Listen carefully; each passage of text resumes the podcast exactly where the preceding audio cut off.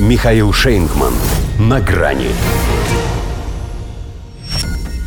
На грани Олаф. СДПГ потерпела историческое поражение в Гессене. Здравствуйте. На грани. На региональных выборах в немецких землях-тяжеловесах победитель был в принципе известен сразу. Потому что для Баварии и Гессена ХДС-ХСС, даже если он в федеральной оппозиции, уже десятилетия все равно правящий. Он и сейчас там и там набрал свою дежурную треть с хвостиком. Вот дальше, возможно, были варианты. И только Олафу Шольцу в них отказывали, заранее объявляя его СДПГ главным разочарованием этой избирательной кампании. И он не подвел, за исключением тех, кто еще верил в его камбэк. В Баварии незначительные 8,5% и унизительное пятое место. В Гессене хоть и стали третьими, а 15% это исторический минимум.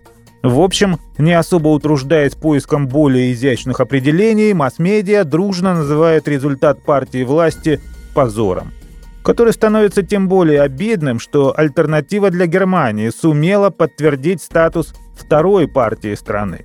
Это при том, что АДГ выступала без своих лидеров. Одного сопредседателя угрозами заставили отказаться от публичных выступлений, второй после нападения попал в реанимацию. Канцлер же активно топил за своих, выставив кандидатом в премьеры Гессена его уроженку, министра внутренних дел ФРГ Нэнси Фейзер. Не помогло.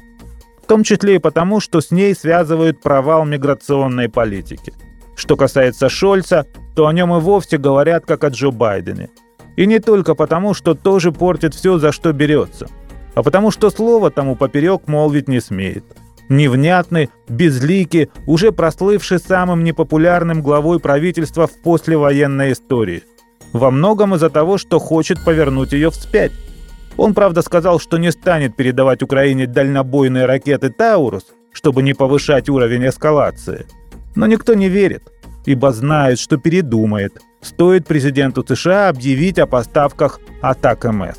Так уже было с танками. И вот он во всем такой, ни рыба, ни мясо ливерная колбаса, которая к тому же приелась. 78% недовольны его кабинетом, хотя жить им с этим до 2025 года. Так что нынешнюю избирательную кампанию, пусть и прошла она в ключевых регионах страны, нельзя считать генеральной репетицией очередных парламентских выборов, поскольку далеко до них еще.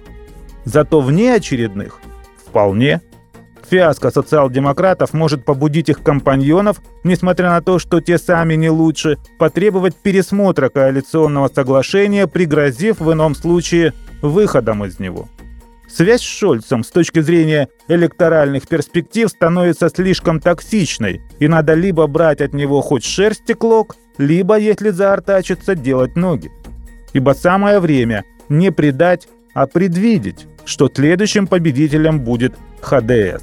А значит, надо уже сейчас закидывать удочки. Канцлер, правда, мог бы и сам сыграть на опережение. Подать в отставку. Но для этого надо иметь в штанах кое-что стальное, а в голове серое. А у него и там, и там ливер. До свидания.